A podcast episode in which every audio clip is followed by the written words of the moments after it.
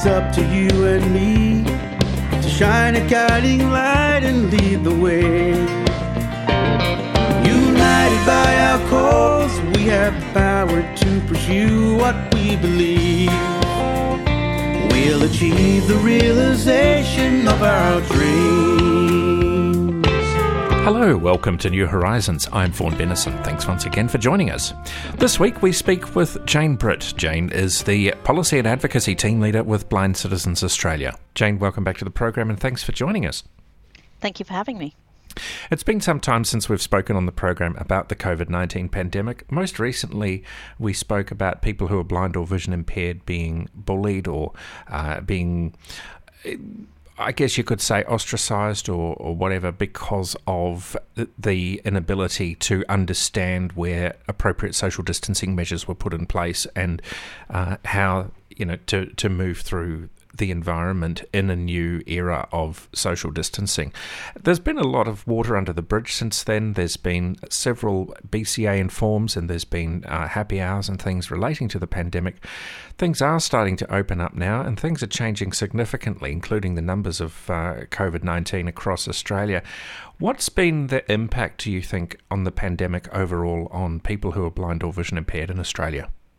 Yeah, you're certainly right there in highlighting the differences to a couple of years ago where we were, you know, going into lockdowns and a lot more isolated, whether people were making that individualistic choice as things were heading towards a, you know, vaccination quota where we could start to open up more.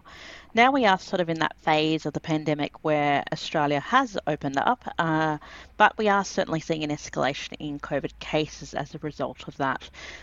For people that are blind or vision impaired, what that really means is that they need to be a lot more cautious around actually testing and being aware of if they are somewhat sick, of determining if it is COVID-19 and therefore what proactive measures to take. So what we've particularly seen as a major pain point, so to speak, in the latest aspect of the pandemic has been the testing methods that have been used. So where people were going to a clinic and using a PCR test, maybe by a health professional going into a walk-in or drive-in testing clinic, now we've got the home testing availability, which is a rapid antigen test, or RATS as they've come to be known. And that has been quite problematic for people that are blind or vision impaired because they are highly inaccessible, being very visual tests. Let's take a little bit of a step back. You know, you mentioned vaccinations and vaccine quotas and things like that. Do we have any data as to how many people who are blind or vision impaired have not been able to take advantage of vaccines? No, we don't at present. The data hasn't been that nuanced that's been coming out, but we do know that it has caused a bit more difficulty for people who are blind or vision impaired to actually get to vaccination centres because it's quite reliant on either being able to navigate the public transport to get there or having someone else to assist maybe with driving someone to that testing centre. So we have heard that for people that are blind or vision impaired that it certainly has been a little bit more challenging. What would you encourage people to do if they haven't yet been vaccinated and are particularly keen to? What would be the process?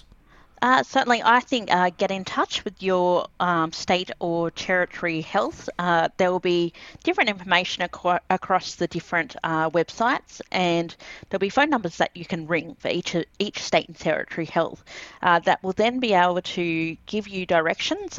For example, in Victoria, there's a program called Call to Testing, and that's a program whereby someone can come out and actually help you at home. But there's different systems that have been done by the different states and territories, but those health authorities should be able to provide a bit more information around what to do if you are finding it problematic to actually get to a vaccination centre. And if you are still having difficulties, then certainly the service providers may be able to provide a bit more information in this space.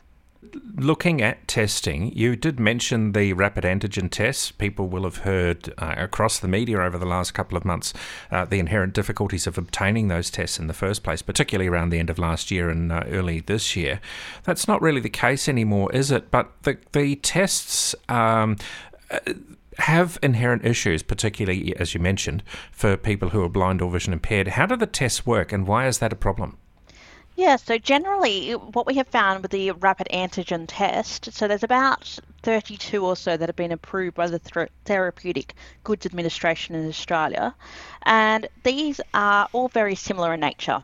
So a lot of them rely on taking either a swab, a nasal swab, where something is done through the nose, or through saliva in the mouth, and then that is put in a vial with liquid, which is then you have to drop that into a little square rectangular really shape of a testing cassette that has holes in it, and you have to aim that into the hole where it will then, after 15 minutes or so, show either one line if you are negative or two lines if you're positive.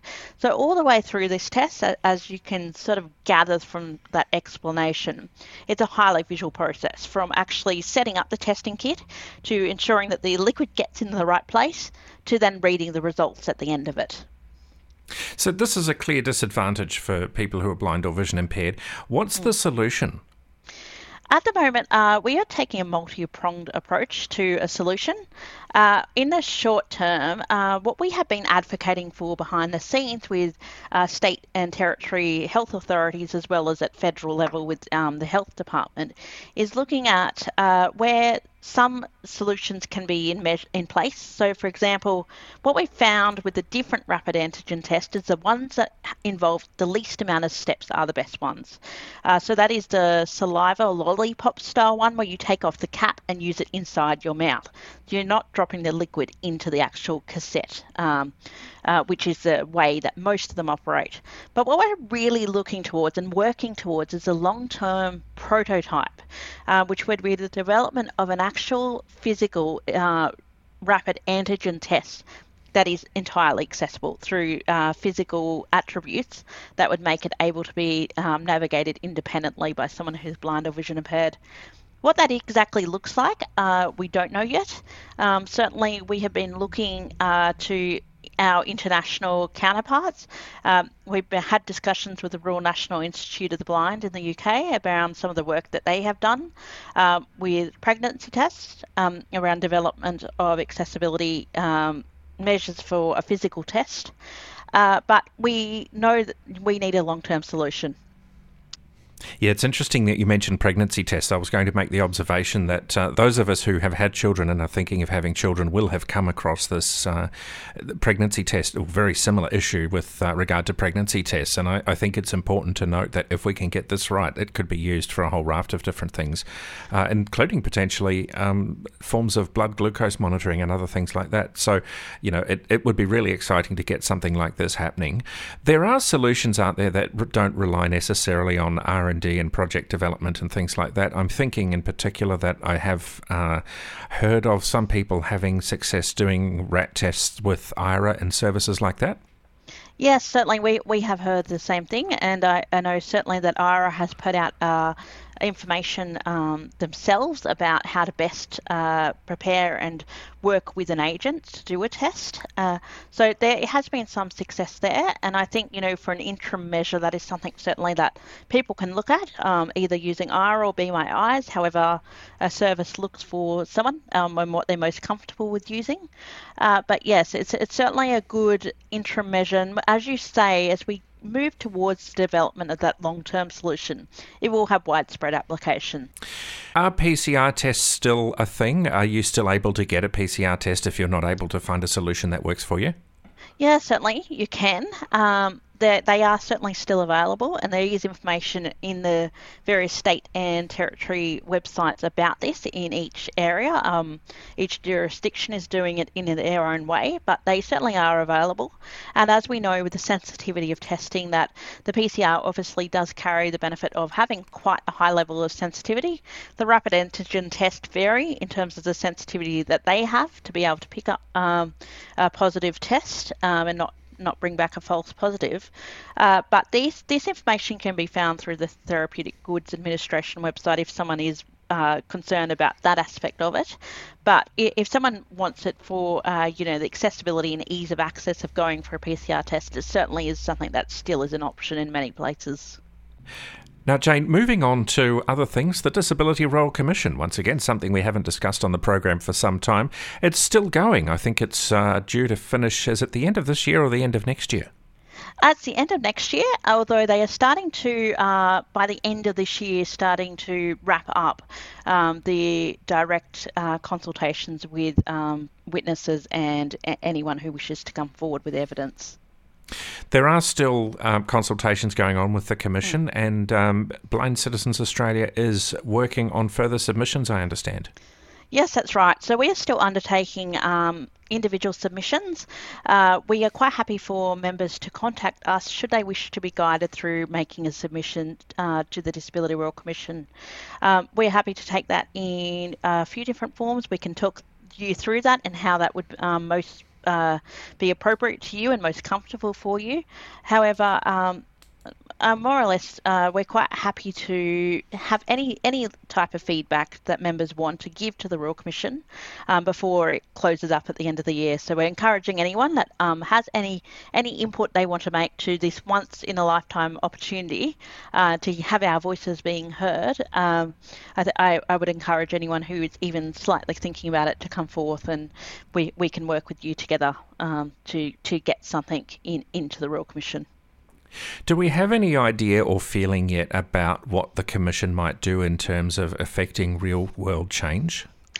It's not very clear at present. I mean, there certainly has been a vast volume of information coming back from the Royal Commission. Many really interesting research reports have come out around some about how we are matching up to things like the UN Convention on the Rights of People with Disability and stacking up Australia's performance against some of those broader measures.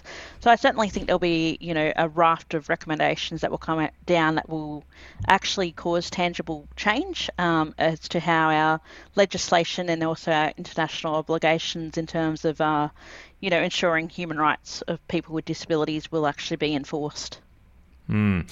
I guess the concern across the community is that once the Commission wraps up at the end of next year, where to from there, and where will people with disability be in relation to affecting legislative and regulatory change for the sector? I can understand that, and I think what will happen then is the conversation will shift. So once the final reports come down and the recommendations have come down, it will be up to organisations like BCA and other advocacy organisations, certainly the National Peaks will be involved in that very much, in making sure that those recommendations are carried through.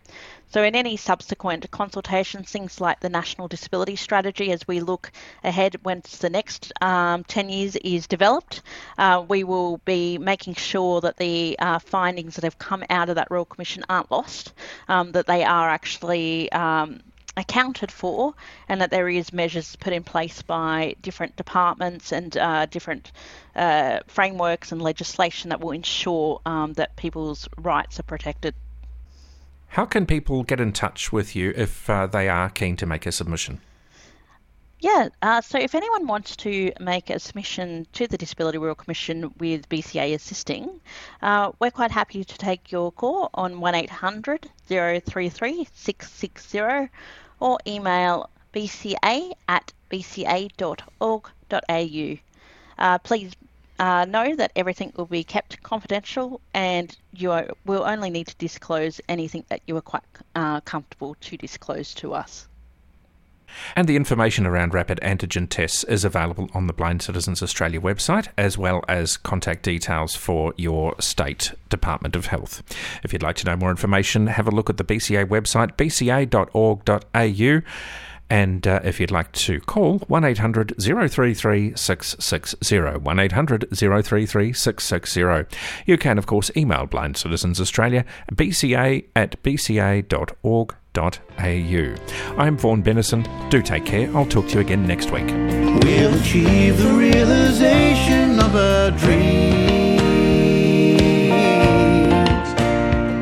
our dreams.